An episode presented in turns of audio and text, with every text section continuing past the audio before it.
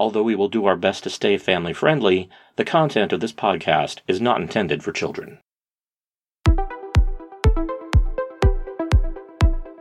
You are now listening to the Bit Critics Podcast, a retro role-playing game podcast brought to you by 3D6 In Order. Hello, this is Alfred G. Oldman, recording me remotely as Josh Davis. Together, we are the Back in Time Critics, and this is our podcast. Josh, what are we doing in this episode?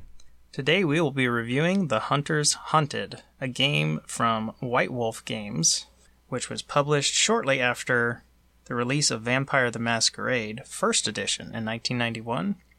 This game was released in 1992. At the time, Vampire: The Masquerade was pretty much the only White Wolf game. However, this became the template for hunters of all types in all White Wolf games. It sounds like you're reading the blurb off the back of the cover. No, I'm not. I know you're not, but it sounds like you. Well, I mean, if this was like a republish, yeah, that would kind of work, wouldn't it? Yeah. So recently we did review Vampire: The Masquerade 3rd edition, also known as Revised. And so, yeah, we're kind of going back in time here. Well, that's kind of our purpose, is going back in time. And we do. Also listening to very loud trucks pass on the road outside. Because I do not have a quiet room here like you have there. So let's see. I will go ahead and make a confession up front. I didn't read the book. So we're going to be going by me using what I remember from actually playing this stuff from the early into mid-90s. Yeah, so when we say you didn't read the book, we mean that like you haven't read the book recently. Yeah, I didn't read the book this week when I was supposed to prepare for this podcast. So we're going to go from my hazy memories and more cars passing outside. This is a very noisy street today for some reason. That's three, yeah. So yes, we have hunters in the vampire game. This is also pretty much the first resource for making mortal characters, non-vampire characters. It was touched upon briefly in the main core books, but this is the first time that you can really like flesh out a mortal character, although it pushes you in the direction of having a mortal character who's a vampire hunter. The basic conceit of this game is that you are a hunter, somebody who has been either chosen or been unfortunate enough to come across the existence of vampires, and either you've been selected through some dint of fate, or you are playing as somebody who has decided that these sorts of monsters cannot be allowed to exist. There is also mention in this book of some other types of supernatural monsters and how you might encounter them. But the primary conceit is that you are a vampire hunter, a la Buffy the Vampire Slayer, a la Van Helsing, a la give me some more vampire hunters if you want. I'm sorry, I was distracted. Were you saying something? No, I'm kidding. Vampire hunters, you said Van Helsing, you said Buffy. Those are the only ones. Those are the only famous vampire hunters. Actually, I guess if I was more into the vampire movie subculture, we would name the characters off from like From Dusk Till Dawn. They kind of became hapless vampire hunters by the end of that movie. Very hapless. Was Roman Polanski's vampire movie? I think it was called Vampires. Roman Polanski's Vampires. Is that a movie that exists, or am I just making stuff up? I don't know. It doesn't strike a nerve, but it had one of the lesser Baldwin brothers in it. What is it? Is there an Adam Baldwin? There is an Adam Baldwin. Yeah, maybe it was Adam Baldwin. No, because I don't think he. Well, I don't think it was him, but he is. He could have played the scrappy teenager. Wait, I'm trying to remember, which is the one good Baldwin? The one good Baldwin? That's a matter of debate, my friend. No, it is totally not a matter of debate, because he's the one who's not related to the others, and he was in Firefly. Oh, okay. He's the one good Baldwin. I see what you did there. Anyway, Vampire Hunters is the name of the game. That's why they're called Hunters. Yes. And interestingly enough, this is one of the few White Wolf games that does not have a name convention that goes with the others. So, for example, you have Vampire: The Masquerade, you have Werewolf: The Apocalypse, you have Mage: The Ascension. But this is just Hunters Hunted instead of Hunters the something.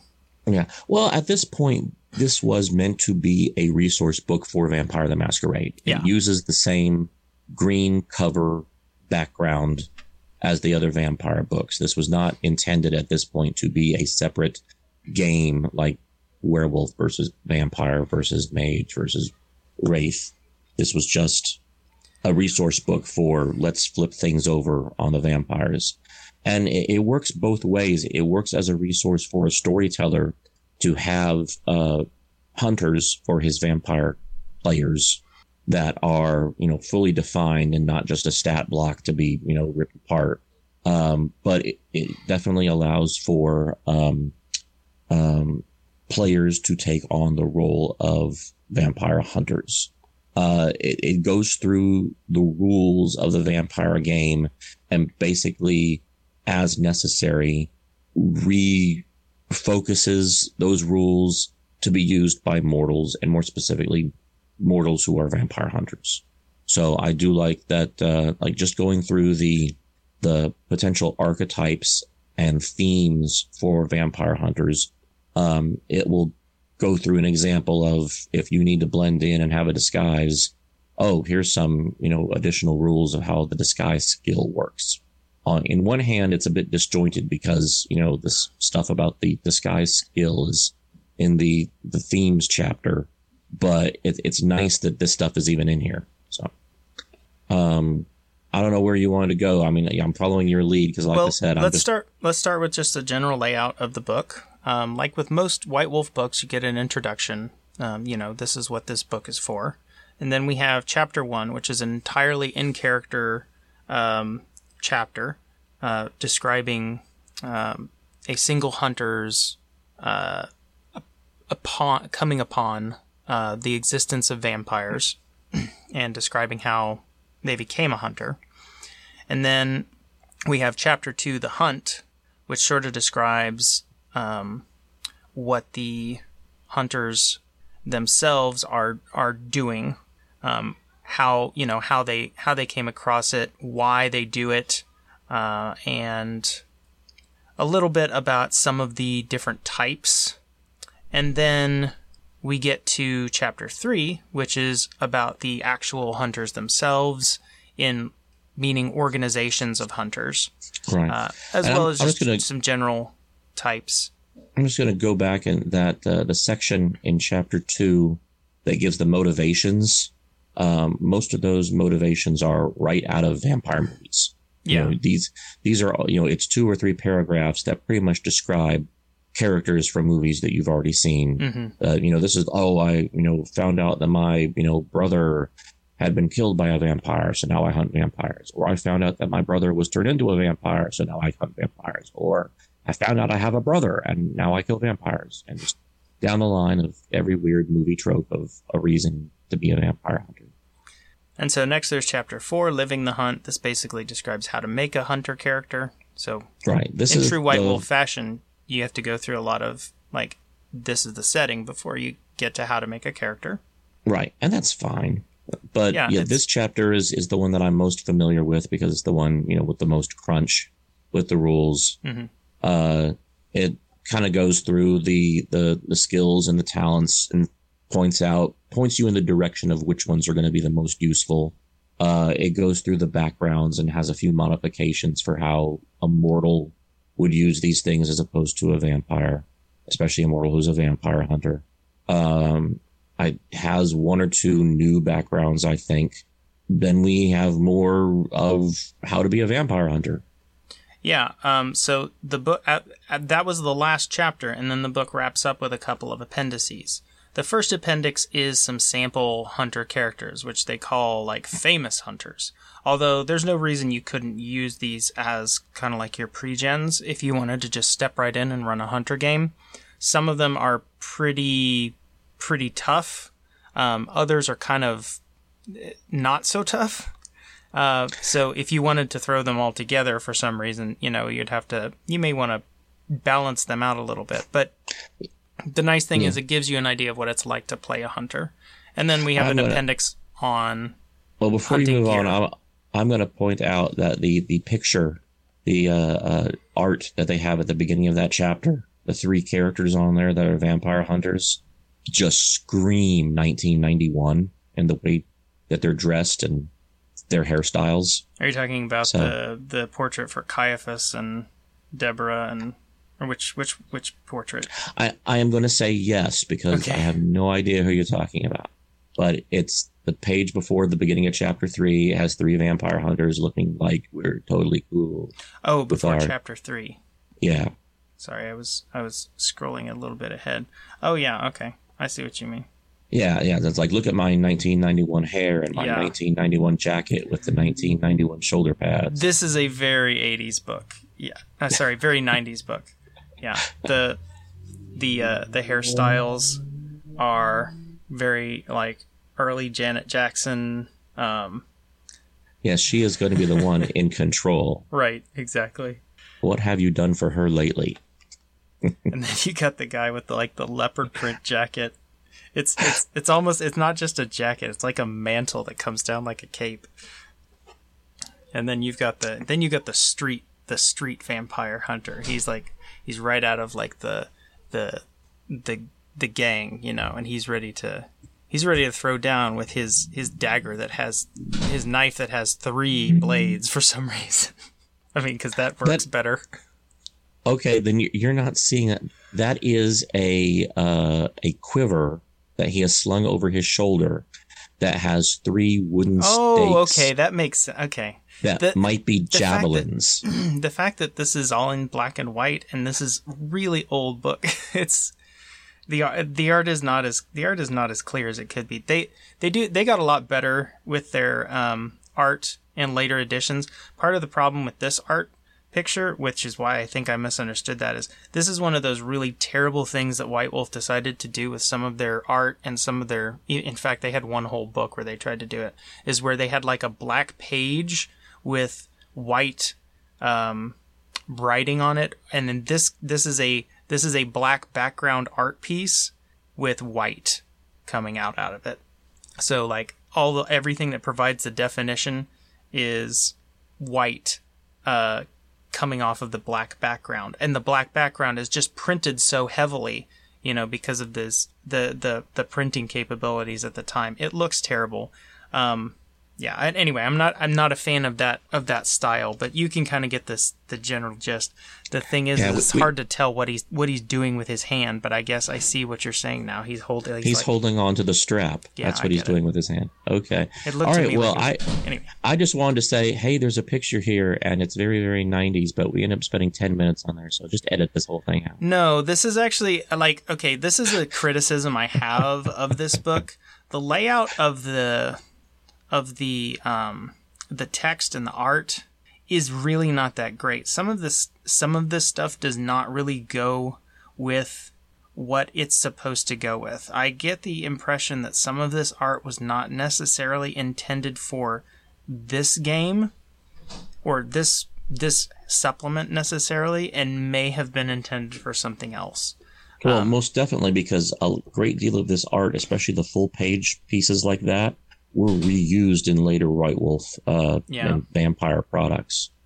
Okay, so in that section, we also have the big organizations that either are vampire hunting organizations or potentially vampire hunting organizations. I like that there is a mix of real world organizations as well as fictional ones.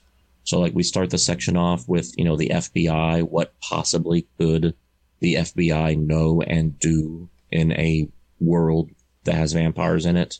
I like that we also have the CDC the NSA. I mean, just the idea of what, if we assume that there's a world where vampires exist, what would these government organizations be able to figure out?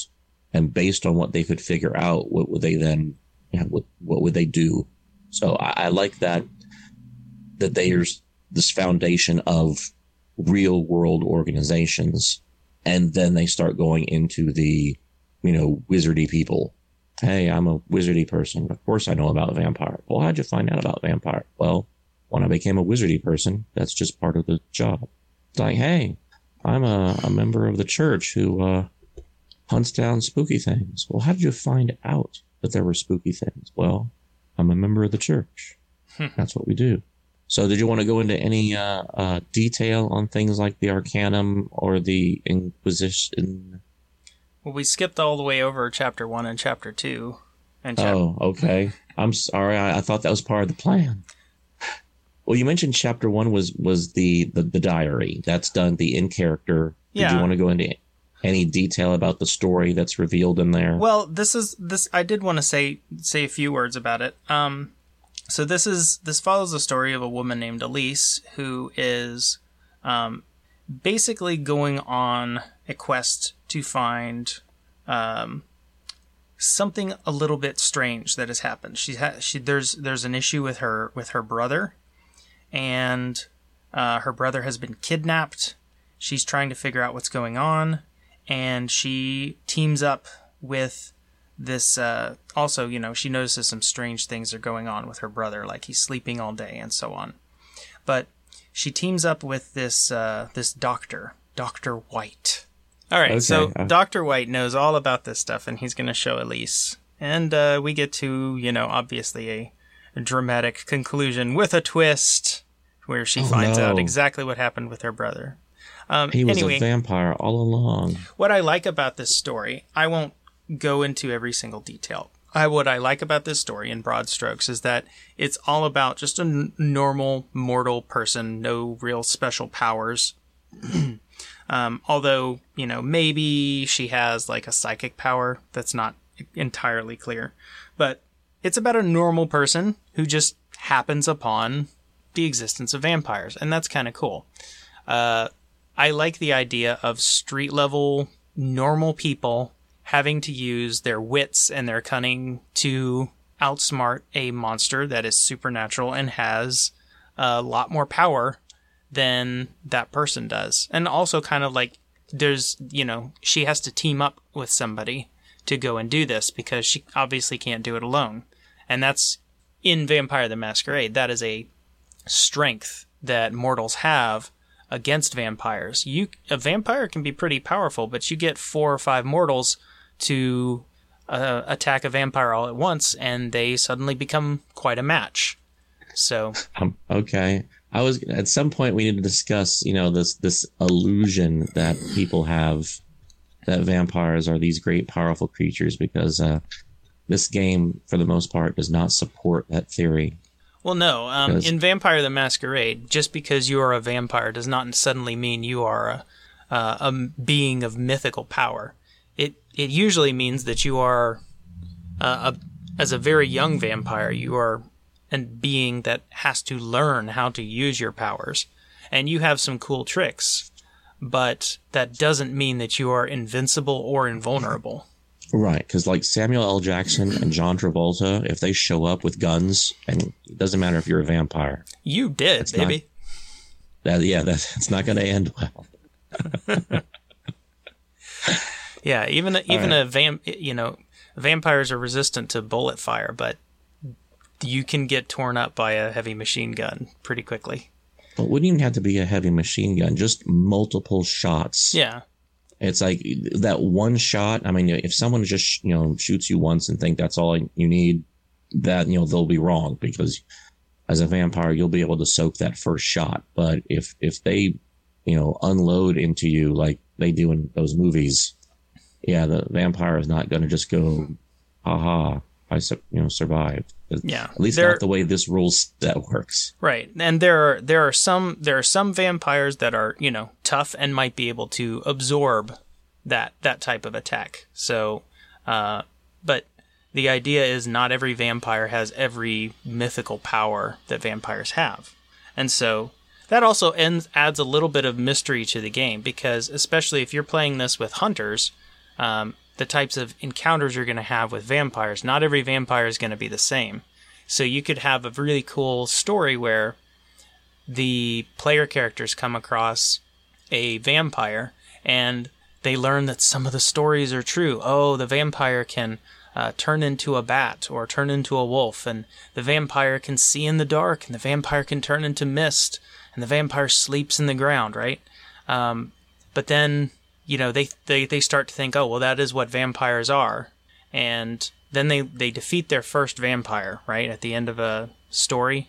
And then they learn of the existence of another vampire as their hook into the next story. And so they prepare, thinking, oh, okay, so we're going to need to learn to detect bats because they use echolocation. We're going to need to maybe, you know, be able to look for wolf footprints and things like that, and, you know, make sure we have stuff hermetically sealed so the vampire can't get out by turning into mist.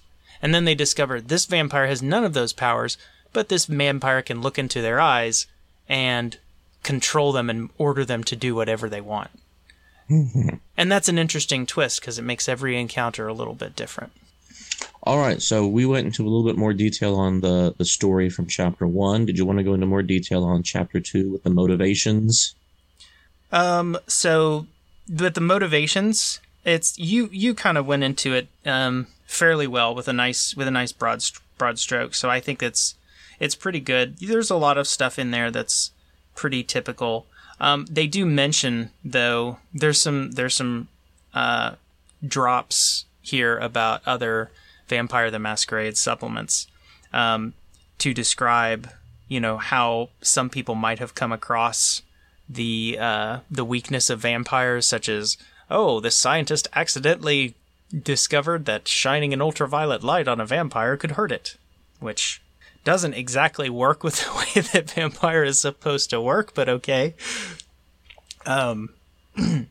So yeah, there are some different things in here. I didn't see anything that I haven't seen in a movie or a book. But for those who may not be quite so initiated, there are a few other things here that are kind of cool. Like I like the idea of possibly being associated with a group that is already aware of the existence of supernatural creatures, but just doesn't know much about them. So, for example, maybe the player characters could be motivated because they're able to talk with ghosts, and ghosts are in this game, and so the ghost might tell them, you know, for example, I was killed by a vampire, or maybe they describe suspicious circumstances under which they died, which sound a whole lot like, you know, the vampire. So that's an interesting kind of take on it. I like the idea of having, like, you know, detectives as, you know, you can start off being like, this is a cop procedural type of game. And then as they investigate the murder, they come to define that it's actually a vampire who's responsible. That's kind of cool. I know that's been done before. It has to have been. It has. In fact, it's even been done to where the vampire is the detective. But you can also have they give you a lot of ideas, basically. This is a good chapter to go through if you're not familiar with the various ways in which you could create a character who becomes a hunter. This is a good chapter to go through. Also, another thing I will mention about this is that in Hunter's Hunted, it's not assumed that the player characters are all part of, like, the same group. You could have somebody who comes across the mention of vampires as a chaplain, for example, and another person who discovers the existence of vampires by learning that their family member was a vampire, and then another person who comes across the existence of vampires just because of some dumb luck. They happen to have a piece of wood on them. You know, maybe they were carrying around like a hockey stick because they were going to practice, and they turned around at just the right moment, and the vampire accidentally impaled itself. On a hockey stick. The hockey stick broke at the same time the person was turning around, and the vampire just, oh! Okay. I was coming up with something off the top of my head. The idea is you're supposed to have characters from different backgrounds in this book. All right. So, chapter 3 with the organization. Did you want to go into any more detail on that? Well, yeah. So now we get to the organizations, and there are some groups that have been hunting vampires. There's one in particular that's pretty well described, which is the Society of Leopold. And this one kind of becomes like the big bad uber baddie for vampires, the Inquisition. Because what a show! Yeah, some people might think the Inquisition ended in the Middle Ages. Well, the Inquisition also uncovered the existence of vampires, and there's an order of like Catholic bishops or Catholic friars, I guess is a better way to say it, who continue to hunt vampires and werewolves and witches, even though most of the church doesn't believe in that stuff anymore. So on top of that, you also have this group that's mentioned called the Arcanum. And I don't know how much we know about the Arcanum at this point in the development of White Wolf. I think this is one of the first mentions of them, or at least to give much detail. But the Arcanum is It's a mortal organization that just studies the supernatural. They're really kind of weird because they don't seem to have much of an agenda besides the gathering and acquisition of knowledge for knowledge's sake. So you can kind of just imagine that person who has this giant, enormous library because it's kind of a trophy to have this library, and it has all sorts of information and forbidden lore. Not so that that person can necessarily do anything with it, but just that having knowledge is power in and of itself. All right. So let's see. We have a couple of organizations here at the back of the chapter that are a twist. Mm-hmm. We have the Children of Osiris. Yeah, the Children of Osiris were introduced to the Vampire: The Masquerade book game in this book, if I recall correctly. Yes, I do believe this is the first mention of them. And so, way back in the early 90s. In the Vampire: The Masquerade game, there are the Followers of Set. And this is a clan of vampires, one of the 13, powerful clans of vampires. And what we learn about the hunters is that there's this group called the Children of Osiris who have a little bit of a relationship to the Followers of Set, don't they? Yes. Where do you want to go with this? Well, I was curious why you wanted to mention it, so I was going to let you. Okay. Well, I was just going to. It's because here we have this chapter on the organizations of vampire hunters, and boom, we have a group of vampires in here. Mm-hmm. Yeah. So that's the idea. The Children of Osiris are vampires who hunt Setites, people who follow Set. And it's because of the ancient war between, the god Osiris and the god Set.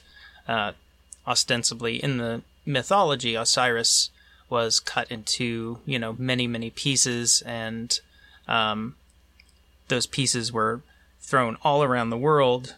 And then Isis put those pieces back together, but there wasn't enough. Basically, there's a whole bit with like Osiris's member, being animated so that Isis could have her son Horus.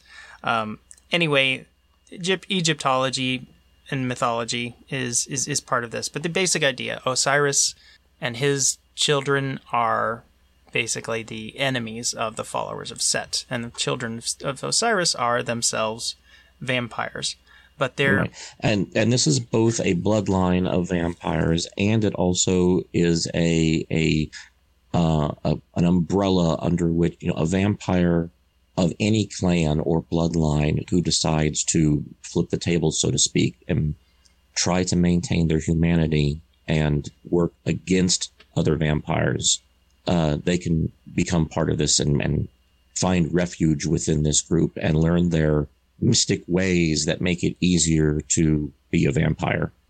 Yeah, so this comes in where we really have a lot of ties to the Vampire the Masquerade game, because one of the themes in Vampire the Masquerade is this idea of Golconda, how a vampire might achieve some sort of level of nirvana or inner peace and be able to quiet their hunger and not need to feed on blood of humans or mortals, or at the very least might be able to tamp that hunger down. And the Children of Osiris have a special power that helps them to maintain their humanity.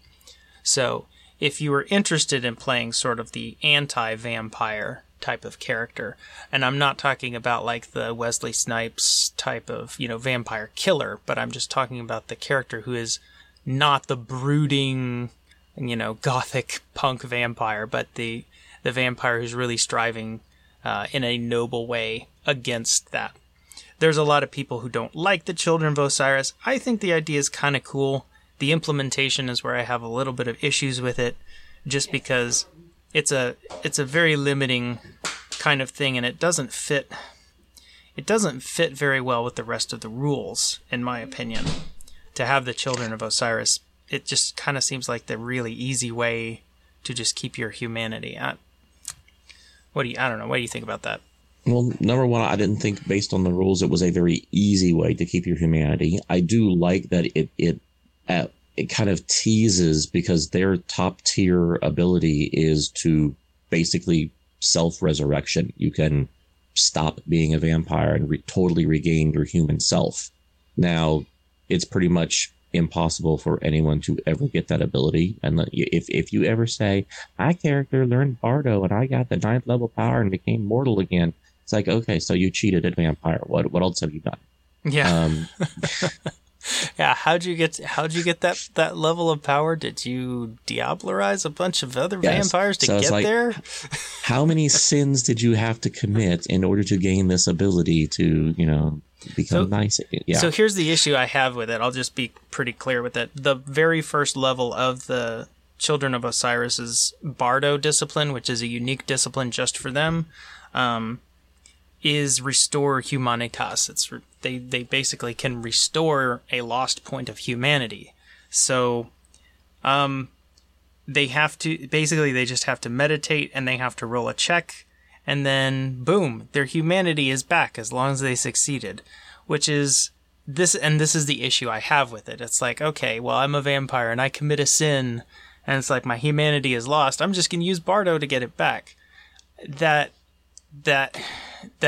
smacks of allowing the humanity mechanic to just be a mechanic as opposed to being a serious limitation. It's supposed to be hard to get humanity back.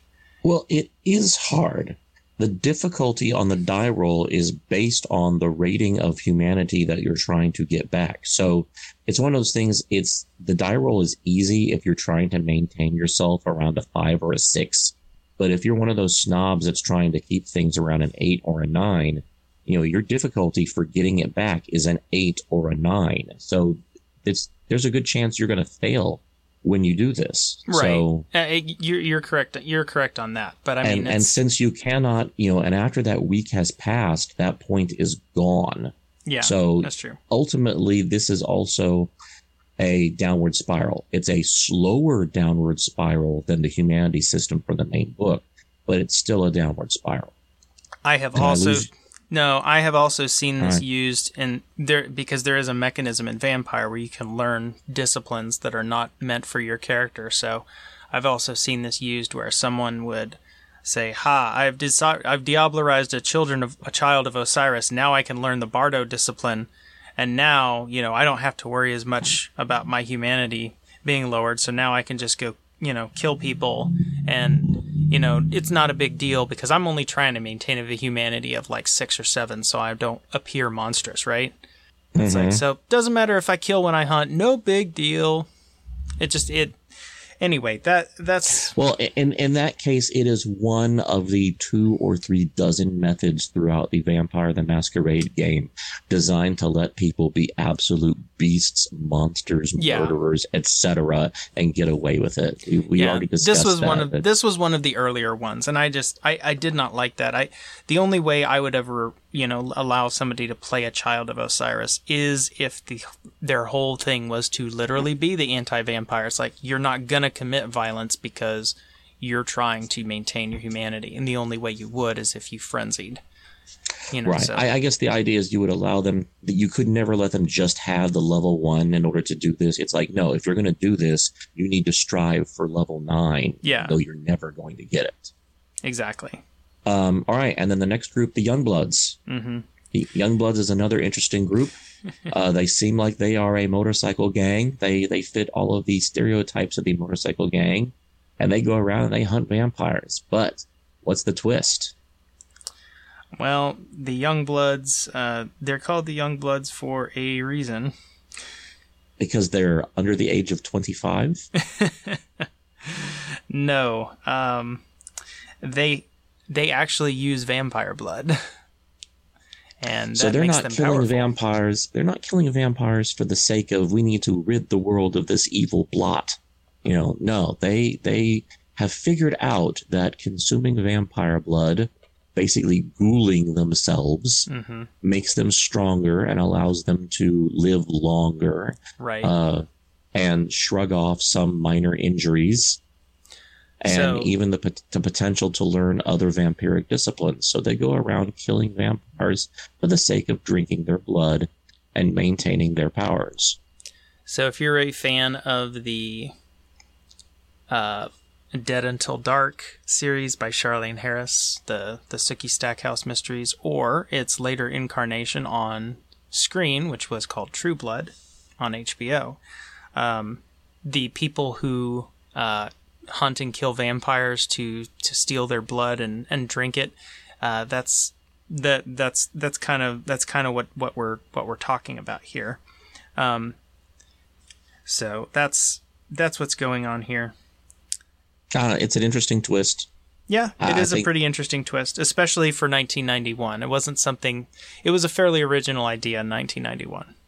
Well, I guess part of it was because it was still a novel idea that. A human, a mortal who consumed vampiric blood could gain powers. Usually the Renfield types are just being subjected to the look into my eyes type stuff, and the mental domination, as opposed to, drink of my blood, which is somewhat, sacrilegious. Mm-hmm. So yeah, that's built on that idea. So are we done with that? That was chapter 3. Yeah, that was chapter 3. All right, chapter 4 is when we get into the nitty-gritty of making a character. Yep. Here's the mechanics. Make a mortal. Make a weak guy. If you've seen the character creation rules for Vampire the Masquerade, you're like, wait a second, I'm creating a basic character and I get even less than I would if I was making like a starting level vampire? What? It's like, remember how many points you got to make your character in the vampire book? Well, subtract 2 from everything. Yeah, it's basically that.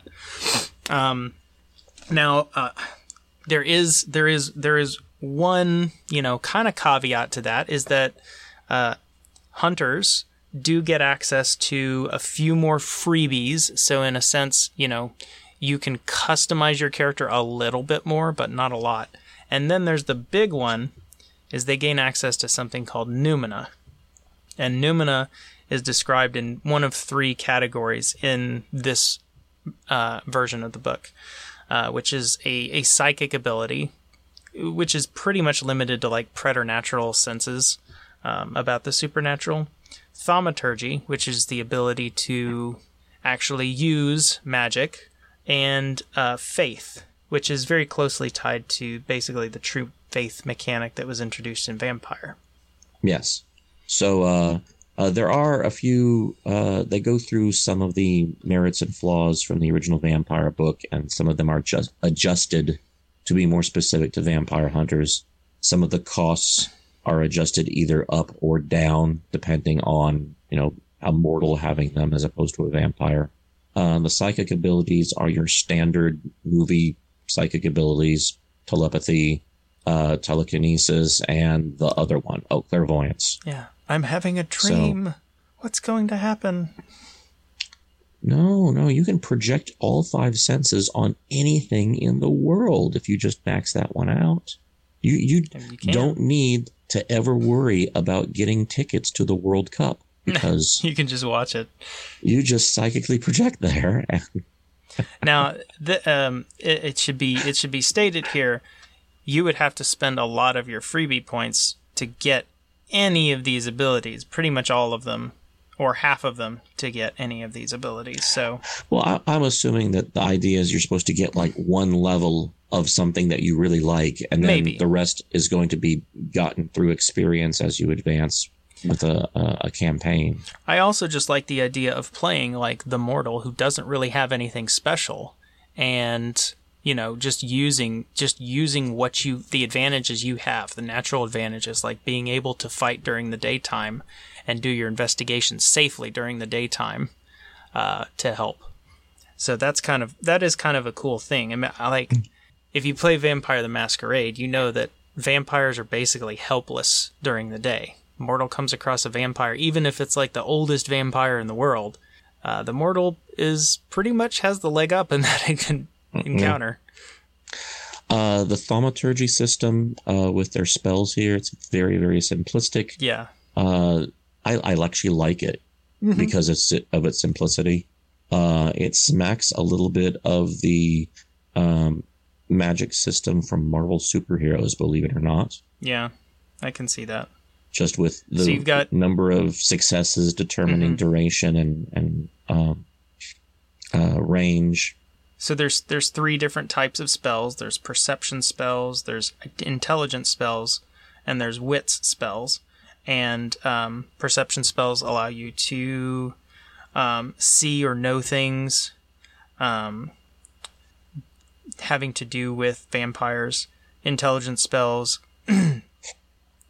allow you to kind of like gain extra information.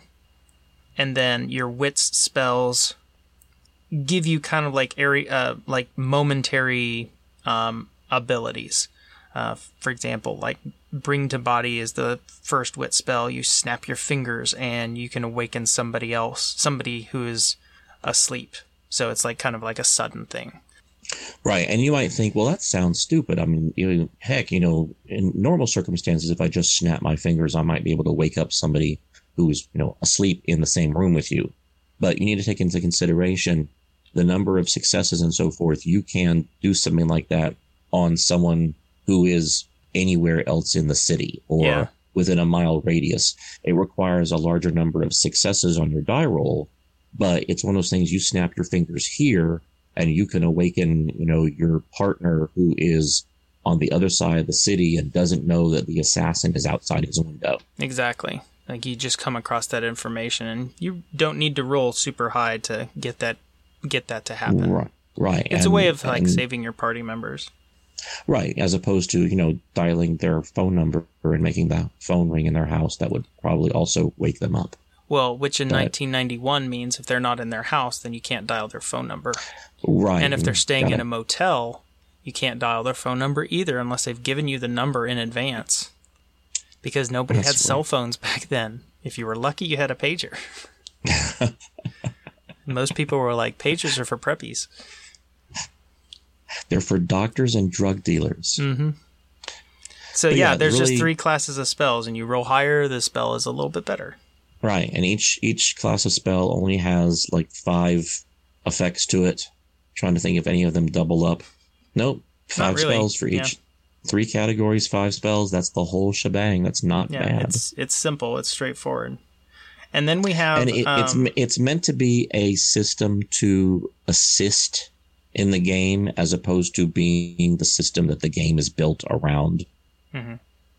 Okay, and then True Faith. And then we have Faith, yes. So your character, if your character has the faith of a mustard seed, you can do powerful things. Vampires do not like being around people that really have actual true faith. So if you truly believe in something, it doesn't have to be like Christianity. It can be religion, or it can even be just devotion to an ideal. You might be you might be an agnostic person who believes in the power of the human spirit, and that could be true faith.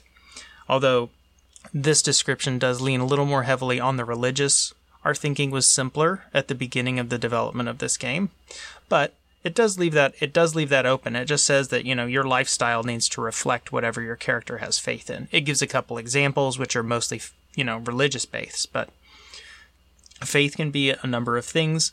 To increase your faith, you have to spend experience, but also, your character has to be acting in that manner that would be going with your faith. The benefit is that you can hold off vampires. The more powerful your faith is, the less close vampires can get to you and the less effective they are against using their abilities against you. This is a generic description, I'd say. Okay, yeah. Oh, yeah, and there's also a system for doing what are called miracles. So if you have really high faith and you make a willpower roll and you get a lot of successes, maybe you could pull off a miracle. I don't know. That's kind of on the lines of the higher levels of the Bardo discipline. They're just there to tease you. Just like, here, let's fill up half a page of text with something that you could never actually legally get by playing the game. Yeah. And it's another one of those things. If someone says, well, my character has a 9 true faith, you go, okay, so you cheated at Hunter's Hunted. What else have you done? I do think, it would be reasonable, I think, to, if over the long term of a game, to potentially get up to faith 6, maybe faith 7. But yeah, you're not going to get to the level 10th faith in the course of a normal game, unless without cheating or without having a pushover storyteller. Or and unless you can get the College of Cardinals to make you Pope. Yeah, there you go. I think that might be one of the prerequisites. Once you become Pope, then you can spend the 50 experience points on getting level 10 true faith. Mm-hmm. All right. Okay. So that leaves us with there's a little bit of a storyteller guide here, just kind of about how to make a story for hunters. Which is honestly, really I think it's just kind of shoved into this chapter for some reason. There really should have been a dividing point, another really badly inked picture, and then next chapter, storyteller section. But yeah, this is stuck in the same chapter as character generation. They give you some ideas, but I think a lot of the typical hunter stories are going to appear with are going to start off with something like, oh my goodness, you discovered someone's a vampire, now you have to figure out how to kill it. There are some other ways, you're called, you have a dream, or someone comes to you and says you are destined, you have the blood, something like that. I don't know why this is here. It seems totally out of place, but they have these two Roman guys on page 71 who have, one of them has a gladius, a Roman sword, and the other one has a stake. And it looks like they're getting ready to assassinate Caesar, but I guess they're going to kill a vampire in Rome. I think maybe it's supposed to be with this story idea called The Hunt of Ages, which is a long running chronicle, basically going back in time, okay. But you have hunters. The idea is that you have hunters in an old period, and then you fast forward in time to maybe deal with the children of that vampire in a later period. So I guess maybe you start with the Roman Empire would be an example, and then you could fast forward 500 years in time, and then it's the Byzantine Empire, and then you fast forward 500 years in time, and then it's the Dark Ages. You fast forward to the Victorian era, and then you can fast forward to the modern time, to just deal with several generations of vampires. Okay, number one, I think that we should combine this with a Doctor Who role-playing game. Yeah. I think if Doctor Who were a vampire hunter, I would watch that series. I would watch that so much. Yes. And Bloody Wuddy, because of vampires. Yes, Bloody Wuddy and Timey Wimey. I'm totally sensing, since I'm looking at this picture now, Well, number one, there's that big column that's directly behind them. So that's actually the Master's TARDIS. So while we're still doing the Doctor Who tie-in. I'm thinking, friends, Romans, countrymen, lend me your ear. I come not to bury Caesar, but to stake him through the heart.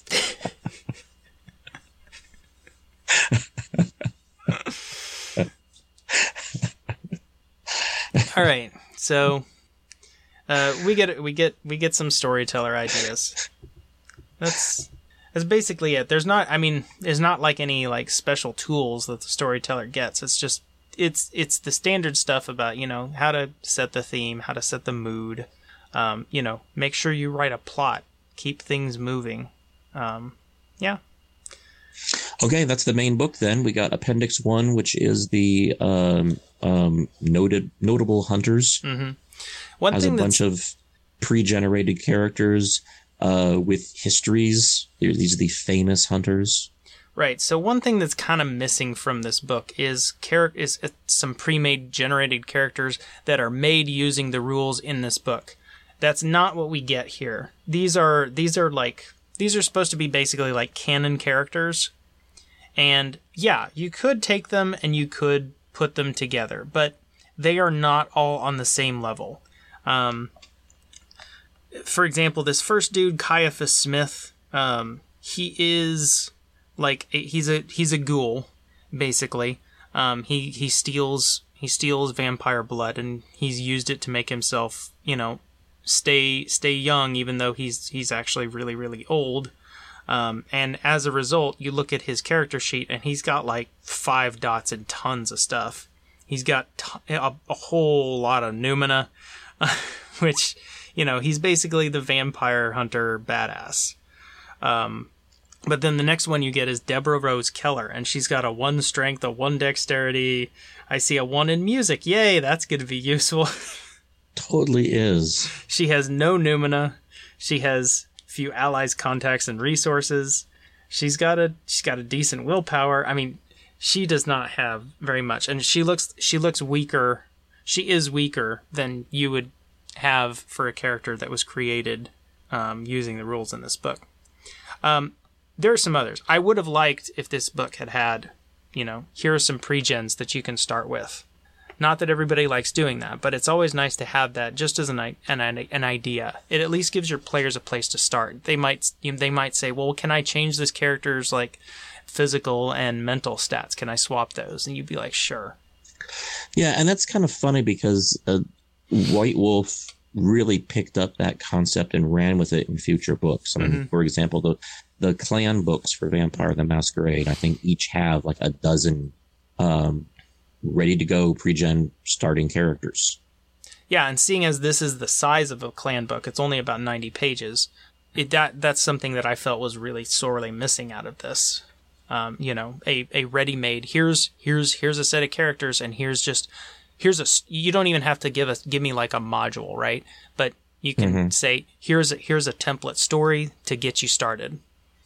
Right, and if I'm remembering correctly, I'm trying to think, Vampire First Edition I don't think had pre-gens in it. No, but the second edition did, where they had in the chapter where they outlined the clans. I think each clan had a starting character in it that you could just copy that out of the book and go.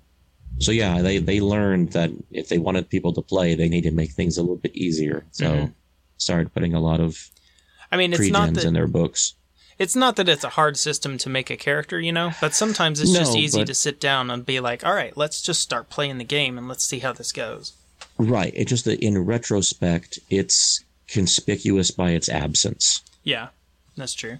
But, you know, let's consider the time, right? This was 1991. Vampire had just come out the year before. They hadn't quite mm-hmm. found their sea legs. Yes.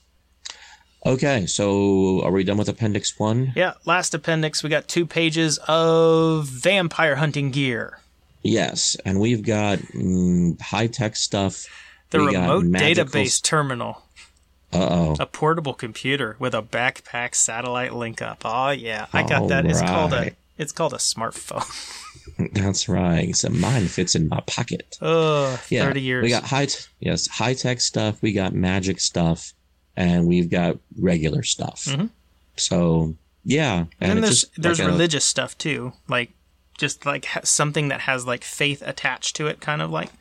Yeah, I was kind of lumping those other subcategories into the supernatural thing. Oh, okay. But yes, they have ones that seem more psychic, so it's like crystals and stuff, and the thaumaturgical ones is like a monkey's paw, and then I was looking for something like a steak machine gun, but you know they didn't have that. That was in Hunter's Hunted Volume 2. Oh. I'm just joking, but it probably was. If you were here when we reviewed Vampire Kingdoms from Rifts, they had a completely different. No, I'm talking to our fan, our listener. Okay. Yes, our listener, whom we love. Thank you for listening. Remember this was a very different type of approach to vampires. You remember how they had squirt guns for fighting vampires and rail guns that had like wooden flechettes. So yes, this is very, very different. But yeah, for each subcategory, they have about 4 or 5 items, and I think a lot of this is primarily just to give you an idea of how to make your own, and also because they were running out of room.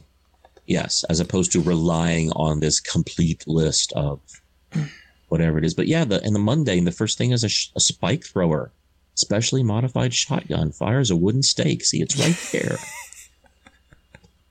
I mean, I can imagine it's a shotgun that fires a slug, maybe. But like, why at this point? Why just not use a crossbow? Because I'm concerned that the shotgun might accidentally splinter the stake while you're shooting it from the force. Well, since it's modified from a Hungarian design used in the 1956 uprising, that we've had plenty of years of research and development by 1991. Mm-hmm. To perfect this so that it would not shatter the wooden stake. Yeah. Crossbows are still deadly though, which is the thing. I would use a crossbow. That's my take. Anyway, okay, so here's my bottom line. I wish I could play this game. I've never had an opportunity to play a Hunter's Hunted game, and I would love to. They've even re-released this game as Hunter's Hunted 2, with the Vampire the Anniversary Edition, 20th Anniversary Edition. That's what I was trying to say. And, that was just this book with tons of extra stuff. And I don't even want to use like the Numina. That's not the appeal to me. The idea is I like the idea of playing a group of characters that are up against something that is way out of their league, and you have to be clever and you have to think of something cool or just kind of outside the box to do that. And I also love games that have danger in them. And this game really does have a lot of danger, because one false step and seriously, a vampire can make a mortal into mincemeat. So yes, I like the simplicity that was at this point in the game. I agree that this book and the first edition of World of Darkness, where they really started trying to flesh out the setting a little bit more. I love that book. I don't know why, because it's also kind of crappy in a lot of ways, but there's just something about that. I'm constantly returning to, of all the White Wolf World of Darkness books, I think that first edition World of Darkness and maybe the first edition Vampire Storyteller's Guide keep drawing me back in. Of course, 5 pages later, I'm like, well, why did I pick this thing up? But there's just something that always tries to bring me back into that mindset and that time period. And again, it's because of things like later on with, Halls of the Arcanum and Sorcerer's Paths. They made way too much of the supernatural abilities for those guys. And then, like Hunter the Reckoning, they went way overboard about how to do hunters. That was whole like, you're supernatural beings imbued with the power to fight vampires. It's very different. I like this. I like the feel of this. The simplicity of almost having like this film noir detective drama, except you're going after vampires. It's very appealing. Yeah. All right, so those are our thoughts on Hunter's Hunted, the first edition. And if you guys like it, it's still available. You can actually pick it up on DriveThruRPG. But yeah, there are later editions of this too. If you're not so up on something that does need a little bit of work editing wise and layout wise, and doesn't quite have ready to go characters for you. But this is This is easier to pick up than if you were to try and pick up Hunter's Hunted 2 with absolutely no context. So, by the way, and this is not a complete game. You do need Vampire the Masquerade to run this in order for you to create your villains. Yes, this is an accessory for Vampire the Masquerade First Edition. All right, is that everything? Yeah, I think that's everything. All right. I'm Alfred G. Oldman. He's Josh Davis. Together, we're Back in Time Critics. This was our podcast. Thank you for your time and attention. Oh, wait, I forgot. We are totally Loth Connection now. We are Loth Connection. We are the Loth Connection. You know, one of these days when we have a merch shop with T-shirts, that's going to be one of our first T-shirts. We are Loth Connection. All right, you can edit that part out. I'll even say it again so you have a nice clean copy for the No, we're good. Bye, everybody. No, I'm gonna say it again. He's gonna say it again. But we're done. I'm Alfred G. Oldman. The Bit Critics Podcast is a production of 3D6 In Order. It is hosted by Alfred Oldman and me, Josh Davis. Production and editing also by me. Thanks from both worlds to Marv Wolfman and Gene Colin. Our intro music is Dead Frosh by Starfrosh. Our outro music is Tomorrow Belongs to Cats by Dox and Sigmund. All music is copyright by its respective owners and licensed under a Creative Commons Attribution License. If you enjoyed this podcast, please subscribe to us wherever you get your podcasts. Our email is bitcritics@protonmail.com, and you can find us on Twitter @bitcritics. Tell us what you think of the show and what you would like us to review next. We would love to hear from you. Remember, every natural one is an opportunity. Thanks for listening.